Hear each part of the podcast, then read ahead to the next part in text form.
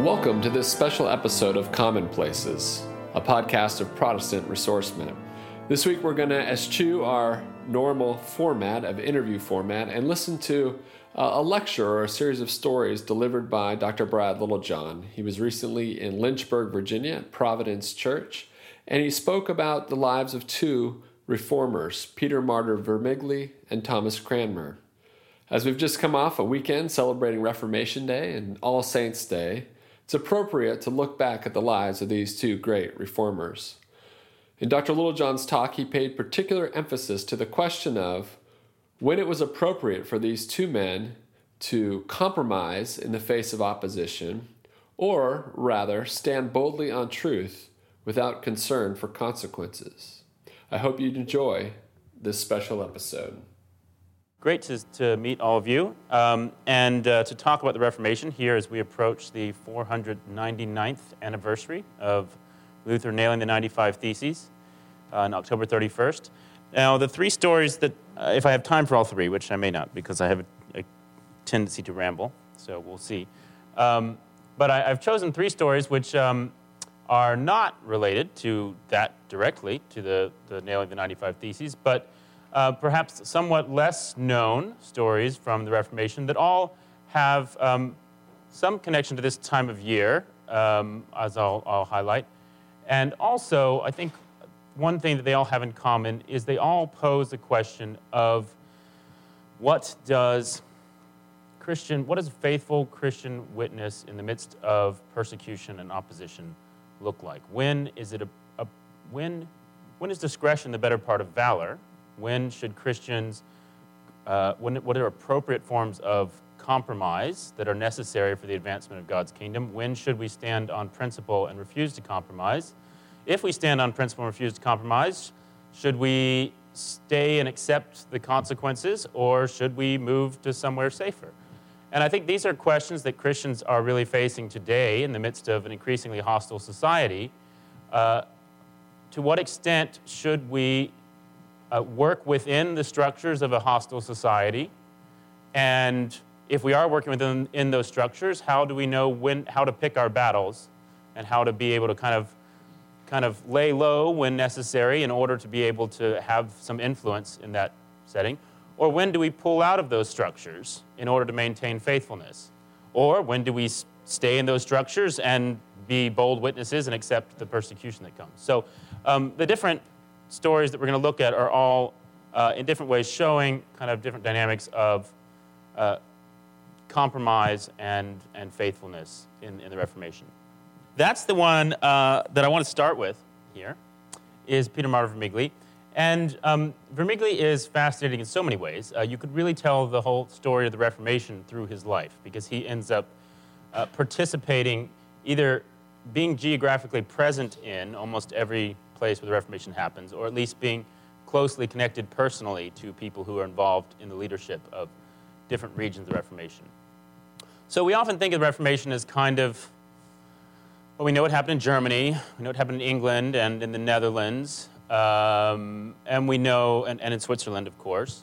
Uh, in France, the Reformation had a kind of a rocky time, uh, but we, we are aware of that there was definitely a Reformation in France. But we tend to think the Reformation is not happening at all south of the Alps. But in fact, there was uh, a vibrant Italian Reformation uh, that unfortunately was thoroughly quashed by the Inquisition, but still yielded a lot of fruit in the fact that there were Italian Protestant scholars who came north fleeing the persecution of the Inquisition and had tremendous influence in centers of the Reformation in Northern Europe.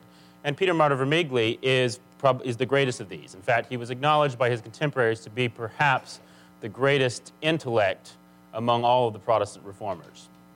So he was born in 1499 in the city of Florence, Italy. So this is right, this is the period when Michelangelo was in Florence. Florence is really kind of the, the center of the Renaissance at this time. And he goes to study, um, he becomes a monk at the age of 15 and went to study in 1518 at the University of Padua, which was considered perhaps the greatest university in Europe at that time. So this is um, right after Martin Luther has started the Reformation in northern Germany. But he's an Augustinian monk in Italy, which is the heart of the, the Catholic Church.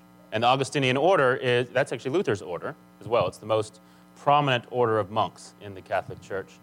Uh, and in Italy, they have tremendous influence. So um, in Padua, he studied the, uh, all the he studied the scriptures. He learned Hebrew and Greek. Uh, he was considered one of the greatest uh, Hebrew scholars in the um, among the Protestant reformers. So he learned Hebrew. Um, he taught himself Greek actually, and um, read the church fathers, read the medieval scholastics. Also studied classical literature a great deal. And you'll find in his works he likes to cite not merely theologians, but he'll cite Aristotle, he'll cite Cicero, he'll cite uh, Galen and Hippocrates, who were famous uh, ancient Greek uh, uh, uh, teachers of medicine. So he, he, he, liked to study biology and medicine as well. So he really had a just sort of a, a comprehensive liberal arts education, which he brought to bear in all of his scholarship later in life. So um, in the 1520s, he becomes friends with a fellow named Reginald Pole, who is a, an Englishman who's come to Italy, who's actually the cousin of Henry VIII, the King of England, who we'll come back to in, in another story. And um, so Pole and Vermigli both begin, they're not, they're not Protestant at this time, but they both feel strongly that the, the Church of Rome has many corruptions uh, that need to be dealt with. The monastic life has become very corrupt. The, the papal authority is no longer serving the church, but oppressing the church. Uh, priests are, are not doing their job of teaching the people the scriptures. Very few priests really know the scriptures at all. So they become part of a reforming movement in Italy that is focused on studying the scriptures daily, that is focused on uh, trying to live them out faithfully instead of a kind of uh, minimalism that you really had, right? Where the, you know, you could, you could just do, you could just do kind of the bare minimum, and then you could go and you could get the sacraments, and you could do confession to the priest and make sure you got your, your bases covered. You know, you could buy some indulgences to lessen your time in purgatory, and so on. So it didn't really um, foster a really serious spiritual life. So um, Pole and Vermigli, they made friends also with a guy named Gasparo Contarini, another Italian Augustinian. Uh, and together, um, they kind of start this reform program in the, throughout the Augustinian order. They're determined to kind of bring, uh, bring the Augustinian order much more into line with its original founding principles and, and in, in line with what Scripture teaches and what they read in the Church Fathers.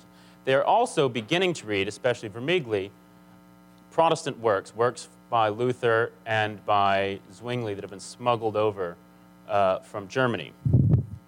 So Vermigli's not a convinced Protestant at this time, but he thinks that a lot of the things Luther is saying are true, and um, he's trying to kind of slowly but surely work some of these reforms in uh, into the Italian church. Now he actually becomes the, um, the general of the Augustinian order. So he is the top guy in the entire Augustinian order of monks in Italy. Um, so he's one of the most important churchmen in all of Italy, and he's sort of becoming secretly a Protestant, right? Uh, but at this time, the papacy is, the, the papacy kind of went back and forth. The guy who is the pope at this time um, is much more reform minded and um, actually appoints a commission to look into the abuses in the church and say, okay, look, you know, Luther's gone too far, but we obviously have some serious problems and we need to clean house. And so he appoints this commission to investigate the abuses in the church and recommend what the church needs to do to get its act in order. So Vermigli is appointed this commission, Reginald Pole is appointed, Gasparo Contarini, uh, and then two others uh, who become kind of leading, uh, leading figures in the Counter Reformation. Um, Jacopo Sadoleto, uh, who's famous because Calvin wrote a famous text called Reply to Sadoleto, um, and a guy named uh, Giovanni Carafa, who becomes the leader of the Inquisition, but at this time is committed to reform. So in the late 1530s, they are working for reform. They, commit, they, they, they submit uh, a, a kind of program for reform right at the heart of the papal church. And this seems to be yielding a lot of fruit. In fact, in 1541, uh, Vermigli's friend Contarini is, or not, no, yes, yes, Contarini. I get mixed up. Yes, of course. Um, so in 1540, actually, Contarini is sent as part of a delegation to Germany to meet with the Protestant theologians. I'm sorry, my phone is dinging. This is very embarrassing. I'm Turn this off. Hang on a second. There we go. Um, so this is known as the Colloquy of Regensburg. And this was an actual attempt by the Protestant. This is 24 years after Luther's nailed the 95 Theses. And it seems like the split between the Protestants and Rome is irreversible.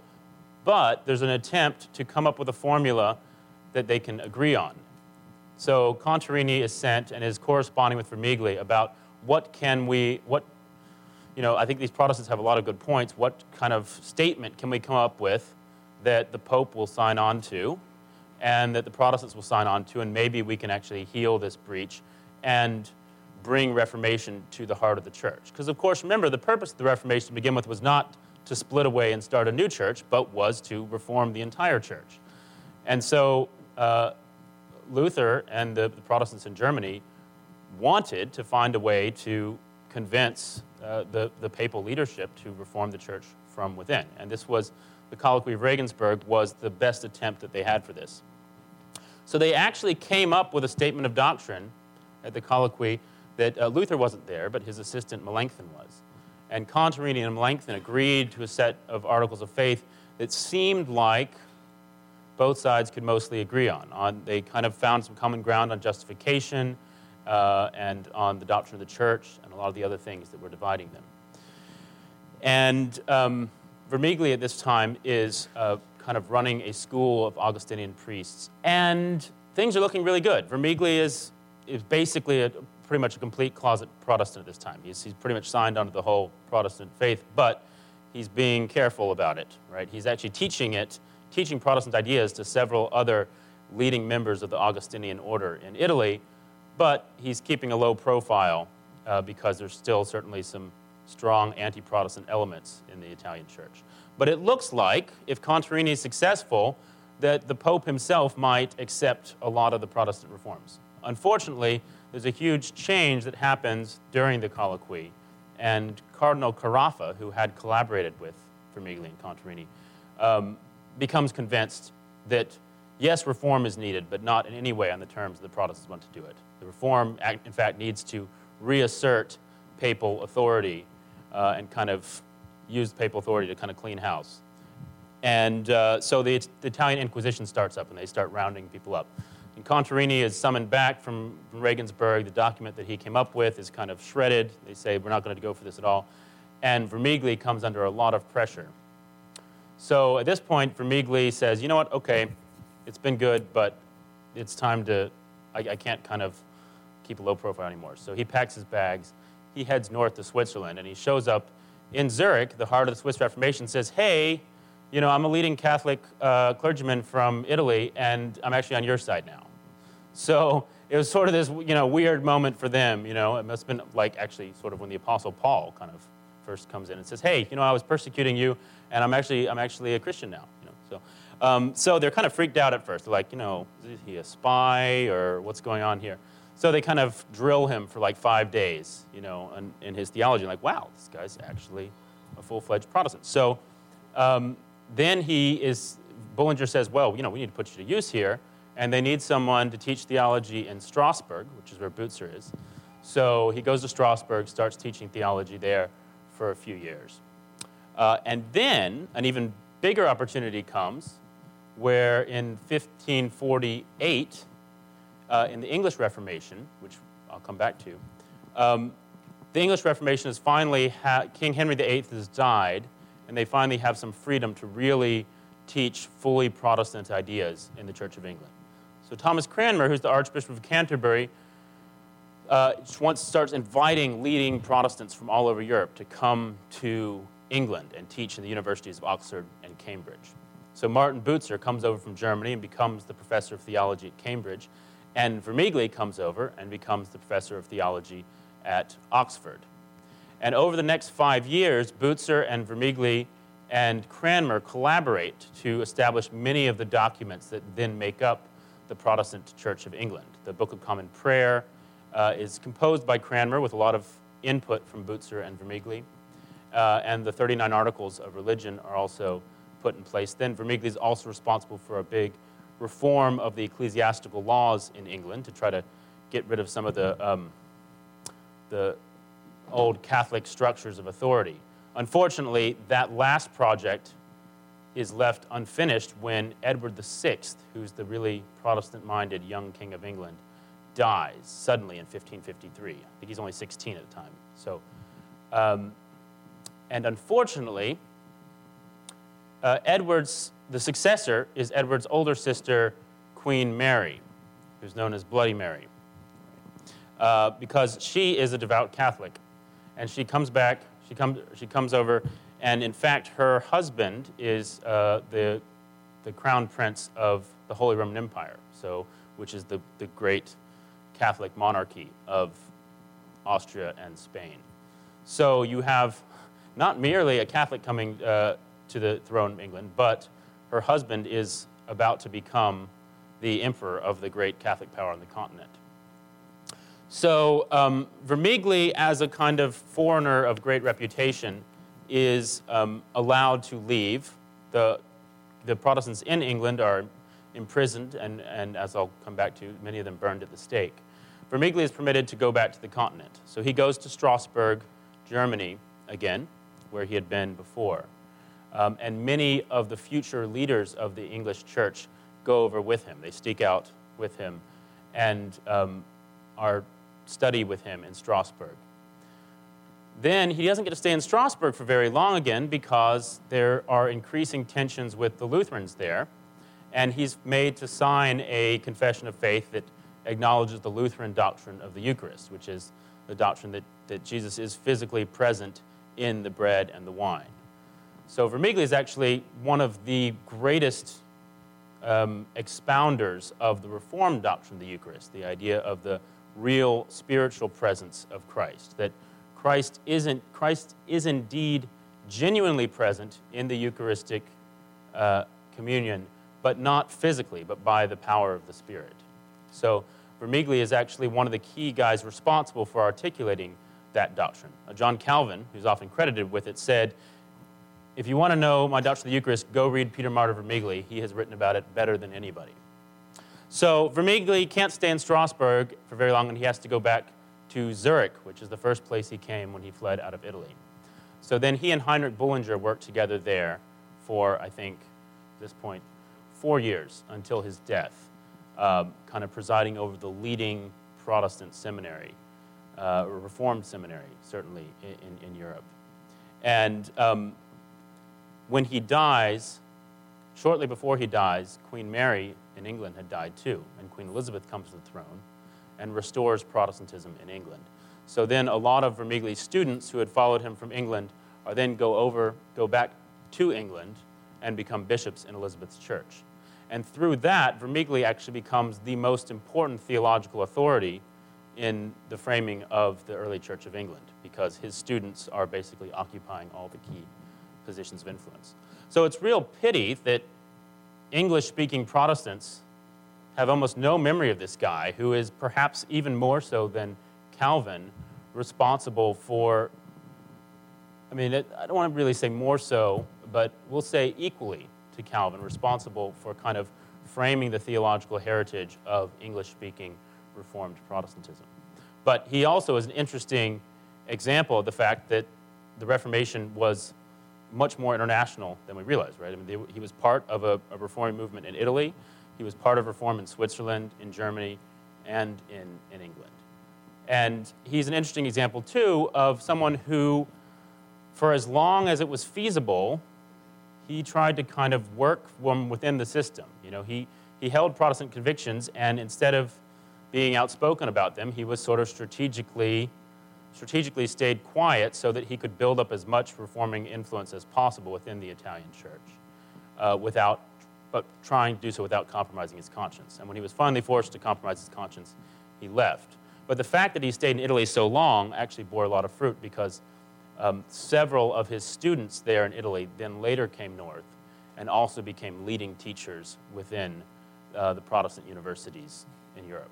So I want to tell you about story, um, another story of a, um, of a figure who is characterized by kind of ambiguous compromise um, and a willingness to stand for principle um, all the way to the, to the end of his life. And this is Thomas Cranmer, the Archbishop of Canterbury, who is, of course, more than anyone, more than Vermigli, responsible for the fact that England becomes a Protestant church.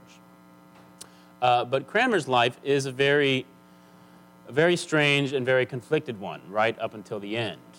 Um, the, so Cranmer is um, he's, he's a, a, teacher at Cambridge. He's not um, yet ordained, but um, still the, the, the universities are basically seminaries, and clerical celibacy was the expectation. You were, so you were supposed to become ordained if you were going to teach at Oxford or Cambridge.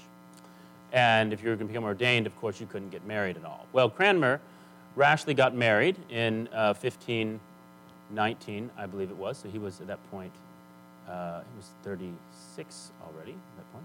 That right? Again, you don't really care. But anyway, um, so he gets married, and um, his wife gets pregnant. And in fact, then she and the baby both die tragically in childbirth, uh, which is a real, you know, real, leaves a real psychological scar on Cranmer, but is one of those strange things in God's providence that if that had not been the case, then he would never have been able to be, because his wife dies, he's considered, and he doesn't remarry immediately, um, he's allowed to become ordained. And so then he's allowed to take on positions of influence within the Church of England. So if his wife had not died in childbirth, he never would have become a leader of the English church. Uh, however, he then does something rather rash, so he becomes involved. Well, what's happening in the 1520s in England is some people probably know the story of Henry VIII, but so Henry VIII is the king of England at this time, and um, he has he has a problem. So his his father was actually the first person to bring peace after a very, very destructive period called the War of the Roses, which is this prolonged civil war in England uh, because there's dispute about the succession. So for Henry, his, his England is in a fragile state. If there's not a clear succession to the throne, then England could collapse into civil war again. So it's crucial that there be a clear successor to the throne, which means really there needs to be a male heir.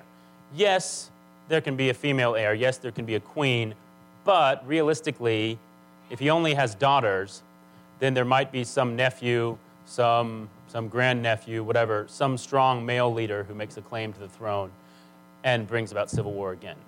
So Henry has to have a male heir.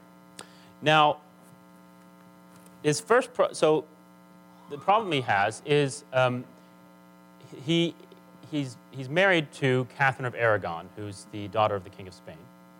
And um, the reason he's married to her, she was married to his older brother, Arthur, who died. They were married as teenagers, and Arthur died very, very early in the marriage.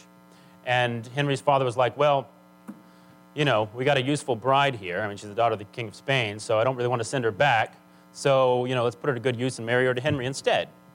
So he marries her to Henry. Well, the reason this is a problem is because, according to Catholic canon law, uh, you can't marry your brother's wife because there's a prohibition in Leviticus on it. They didn't make some of the distinctions that we now make between the ceremonial law of the Old Testament and the civil law. They thought that a lot of that ceremonial law s- should still apply. So you couldn't marry your brother's wife. Well, unless the Pope said it was okay, which, if a, str- if a major monarch uh, appealed to the Pope, then the Pope would always, you know, he'd charge a fee and then he'd say that's okay. So that's where the, the, the, both the King of Spain and the King of England wanted this to happen. So the Pope said, sure, he can marry his brother's wife, that's fine. But Henry always felt a little unsure about it. Uh, Henry was a man of sort of, uh, he wasn't, he certainly wasn't a uniformly righteous man, but he, he was pious in his own way, and he had kind of um, a real, some real pious hangups about a few things. And he was always concerned about this issue, that he wasn't really sure that he was supposed to be married to Catherine. And as she had miscarriage after miscarriage, he began to think, in fact, in Leviticus it says, He who marries his brother's wife, they shall be cursed, they shall be childless. So he's convinced that he's cursed by God. Well, eventually she has a daughter, but she still hasn't had a male heir, and that's critical. So as the 1520s go on, and he's getting older, and she's getting past her childbearing years, or, and she hasn't yet produced a son, he becomes very concerned about this and convinced that he needs to, in fact, he never should have been married to her, and the Pope needs to cancel this marriage. Right? Uh, which you would often, as I said, the Pope was perfectly willing to do this sort of thing. But in this case, uh, of course, the King of Spain does not want this to happen. The King of Spain does not want his daughter to be, have her marriage annulled and, and disgraced. And the King of Spain has tremendous influence over the papacy at this point. His soldiers are stationed in Rome, for one thing. So the Pope refuses to grant Henry's request. So then what happens is Henry begins uh, consulting theologians from across Europe to get them their opinion. And to, you know, so if he can get all the theologians to kind of present his case and say, yes, this is totally wrong. He shouldn't be married to her. This marriage is null and void. Uh, then hopefully he thinks he can win his case to the Pope. So Thomas Cranmer gets, as a Cambridge professor, gets kind of roped into this process. Um, and he's a real diplomat. He's really great at negotiating with people. So he's sent all around Europe to different uh, universities to get theologians' opinions about this subject. So through the late 1520s, he is helping Henry negotiate this break with Catherine, which increasingly becomes, Henry increasingly becomes convinced that the Pope is, uh, does not really have this authority after all. Henry had been a devout supporter of the, the Catholic Church, but when the Pope is continuing to stubbornly resist what Henry is convinced is the will of God, Henry begins to doubt that the Pope has authority, which of course Lots of people in Europe are saying this. You know, Luther's ideas are getting far and wide. And Cranmer started reading Luther's ideas. We don't really know how much, but we know that Cranmer is becoming increasingly convinced, not merely on political grounds, but on theological grounds, that England should separate from the Pope's authority.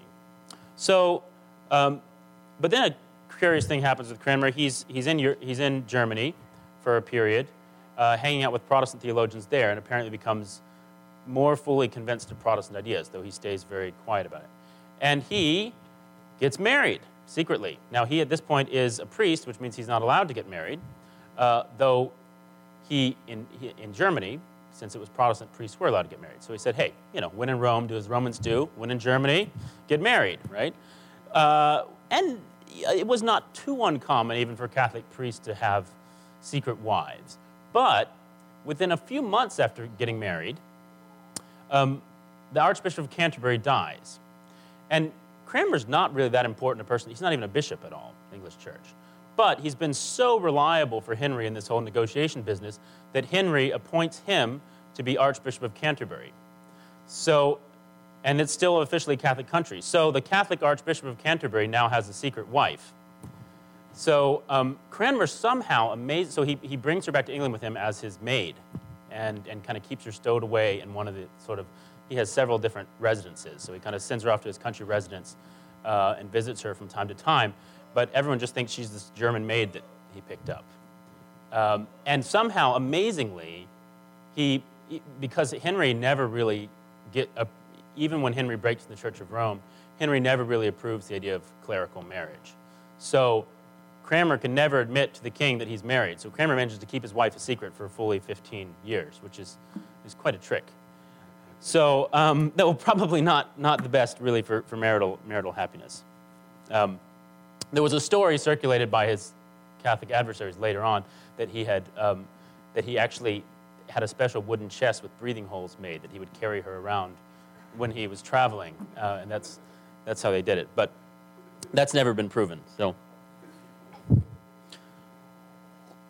But then he has to do some more kind of sneaky business because when he's appointed Archbishop of Canterbury, Henry at this point is thinking, okay, I really need to you know, reject the Pope's authority entirely and say the Pope has no authority over the Church of England.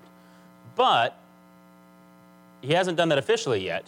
And in order for the Archbishop of Canterbury to be appointed, the Pope has to appoint the Arch- has to approve it.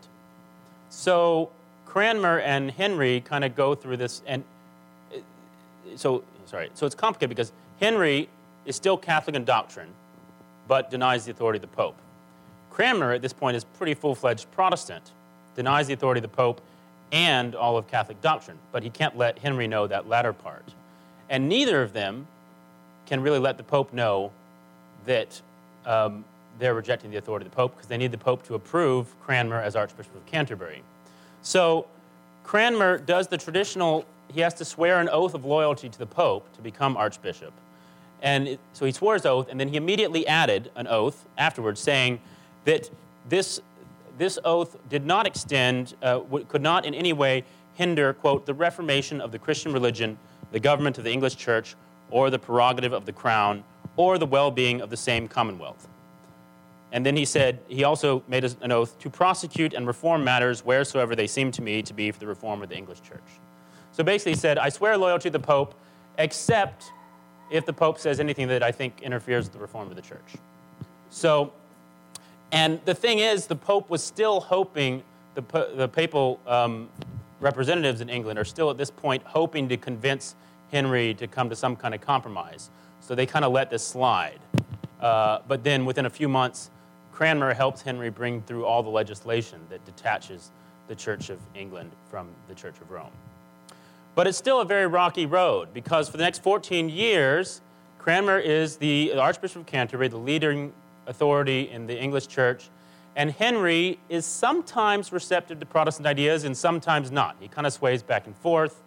Um, he, he, he, he ends up, the, the wife that he, he, he divorced, he succeeded in divorcing Catherine, and then he marries uh, his maid, Anne Boleyn, and then he gets uh, angry at her after a few years and has her executed. Um, and Cranmer is very close to the Boleyn family, so Cranmer has to play that one very carefully. And then there's several times when Protestants uh, who are unequivocally proclaiming Protestant doctrine in England are arrested and executed because Henry, as I said, remains most of the time, it's kind of dependent on the day, most of the time remains very hostile to most of Protestant doctrine. So Cranmer has to play this careful game where he, when he has chances, he appoints churchmen and political leaders who are favorable to Luther's Reformation, but he has to officially support Henry's policy of maintaining most of the Catholic uh, doctrines in place, and even has to uh, sort of sign the death warrants of a couple of Protestant preachers. So he's deeply conflicted about all of this, but he has a really strong sense of his, um, obli- he takes Romans 13 really seriously and feels like he has a really strong uh, obligation to serve the king, who is God's appointed king in England. And even when the king is wrong, he, Cranmer, needs to obey. Uh, so it's a really tough period for him. But finally, 1547, Henry dies, and as I said, his young son, Edward, who's nine at the time, and has been raised as a devout Protestant, uh, and is very precocious actually, but comes to the throne, and Protestant counselors are really in charge of things and Cranmer is able to bring about a thoroughgoing reform of the church.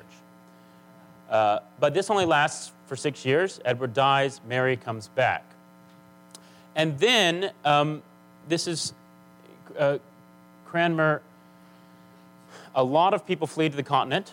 Cranmer encourages most of his friends to flee to the continent, but Cranmer says, My responsibility is to obey my ruler. I have a Catholic ruler now. I, my job is to stay here, and whatever happens to me, happens to me. So um, he stays on, and in, but instead of uh, executing him right away, because he's actually also guilty not merely of heresy, but of treason, because he and some other leaders tried to, um, when Edward was dying, they tried to divert the succession and make sure that Mary didn't become queen. So they tried to appoint a relative named Lady Jane Grey queen, and that only succeeded for two weeks before Mary's armies came in. So Cranmer is arrested both as a heretic and as a traitor. But because he has been the mastermind of the Reformation, they really want to make an example of him. So they're not going to kill him off quickly. Um, so they imprison him at Oxford along with the two other leading, uh, leading men in the English Reformation, which is Hugh Latimer and Nicholas Ridley. So three of them are imprisoned in Oxford. Uh, until 1555. So this is from 1553 to 1555. And um, they start making a real effort to try to convert them back to the Catholic faith. If they can get them to recant before executing them, then it'll be a huge public relations victory. Now, none of the three of them yield, uh, are, are yielding. And on October 16th, 1555, so that's the sort of connection to this time of year, so we celebrated this just last week.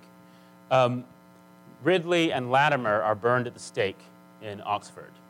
And um, this is a, it's a, a, there's a famous, there's a big memorial there um, where they're burned. And uh, Latimer's last words are, are, are very famous. Uh, Cranmer's made to stand there and watch as they're burned at the stake. Um, but they, they both remain very courageous to the last. And Latimer says, Be of good cheer, Ridley, and play the man. We shall this day light such a candle by God's grace in England as I trust shall never be put out. So it's this uh, sort of heroic moment that gives actually a lot of encouragement to the Protestants who are still kind of hiding out in England. But the authorities are then more determined than ever to try to make Cranmer cave. And so they make sure that he's, he's now left on his own. He had been able to sort of sneak some letters back and forth to Latimer and Ridley during, his last, uh, during their last days. Now he's entirely on his own. And they start sending um, uh, Catholic uh, theological experts to him to try to convince him why he's wrong of, of, of everything. And he feels very conflicted about uh, many of the ambiguities that he was involved in in Henry's reign. Um, and so he begins to cave on a couple points. And one big thing that becomes really decisive for him is he's left sort of in total isolation except for his, um, his jail warden, who is a devout Catholic named Nicholas Woodson. And that becomes sort of his only friend in the world. Is, this is the only person he can talk to, and he's sort of desperate for any kind of human interaction. So he becomes very close to Woodson during these months in prison. And um, when he refuses to sign a recantation, um, to, when he refuses to acknowledge the Pope's authority, Woodson becomes very angry with him and refuses to, refuses to talk to him again. And then Cranmer kind of has this psychological breakdown um, and agrees to sign this recantation. And then there's, um, so then they, they um, bring him out. They're going to have a big ceremony where they, he is officially uh, removed of his archbishop's authority, um, and he's going to sign his recantation. And he gains his courage again, and he said, instead of doing that, he's, he says, I appeal to a general council for my vindication. So he says, I don't acknowledge Pope's authority. I'm appealing to a general council of Christendom uh, to vindicate me. So they're like, oh, goodness, all right. So back to prison with him, okay, and then they start uh, kind of psychologically working on him again. And they get him then to sign a series of further recantations. And, and then he, he crumbles entirely in March and says, I was wrong about everything. I, I was wrong about all of these doctrines. I, I, I, I appeal to the Pope for mercy. And it looks like that they've won this huge, huge public relations victory. So they're still not going to, um, they're still going to execute him the Queen, uh, Queen Mary is too angry at him because, of course, um, he, she, he was responsible for her mother, Catherine of Aragon, being divorced and kicked out of England. So uh, she's kind of personally vindictive. So even though he has recanted his heresy, he's still going to be burned. Um, but they want to make sure that they win the biggest public relations victory they can before that. So they take him to the University Church at Oxford. He's supposed to preach a sermon acknowledging all of his errors um, to the world, and then there's going to be a sort of formal document published abroad with his recantation. And um, he kind of, the, the day before, he's been really kind of in deep psychological anguish, and he suddenly becomes very kind of calm and composed. And when he comes to give the sermon, um, he starts, he's had a, he has a script that he's presented him with what he's going to say. And he starts reading out the sermon that he's going to give. And he says, and then he comes to the part where he says, and now I'm going to tell you of all of the wicked things that I have written that I need to recant. And the, the authority's like, yep, here's the part. And he says, just two weeks ago, I was, I was forced to sign this document. I was signed all these documents, and I, and I denied the gospel of Christ, and I recant of all of that. So there's this uproar, uproar in the cathedral. Um, and he, he, he yells out of the uproar, and as for the Pope, I refuse him as Christ's enemy and antichrist with all of his false doctrine. And as for the sacrament, I believe as I have taught in my, bishop, in my book against the Bishop of Winchester, which was his famous book that he had written against the doctrine of transubstantiation. So when he says that last thing, they sort of they, they grab him, they pull him down from the pulpit, and just yank him off to the state. And there's just, uh, you know, absolute uh, tumult in the streets. So they take him to be burned at the stake, and um, he, he says, Forasmuch as my hand offended, offended, writing contrary to my heart, my hand shall be puni- first punished therefore. So when they light the fire, he reaches his right hand into the fire until his hand it completely burns away uh, because of acknowledging the, the sin that his right hand had committed in signing this recantation. So um, this, of course, becomes a public relations disaster for the Catholic authorities in England and gives tremendous encouragement to the Protestants hiding out there and Protestants abroad. And because of that, when Mary dies two years later, there's a huge backlash against uh, the Catholic authorities, and the Protestant faith is restored very quickly under Elizabeth, in part due to Cranmer's witness. But it's ironic that he um, should have that it was his right hand that he said was, was that that had offended most, because of course it's also to his right hand that he, through which he exercised the greatest influence, right? His, Cranmer is responsible for writing the Book of Common Prayer, which was the attempt to put the liturgy in the common language for the common people instead of in Latin, and became the most important Protestant liturgical document to come out of the Reformation. And Cranmer's very eloquent English writing has inspired many, um, many liturgies since. So the same right hand that he um, signed those recantations with was also, though, responsible for um, some of the greatest texts for the, of, of English Protestantism. Um, so I just want to um, close with a prayer. Merciful God, who through the work of Thomas Cranmer didst renew the worship of thy church by restoring the language of the people, and through whose death didst reveal thy power in human weakness, grant that by thy grace we may always worship thee in spirit and in truth through Jesus Christ, our only mediator and advocate, who liveth and reigneth with thee and the Holy Spirit, one God, forever and ever. Amen.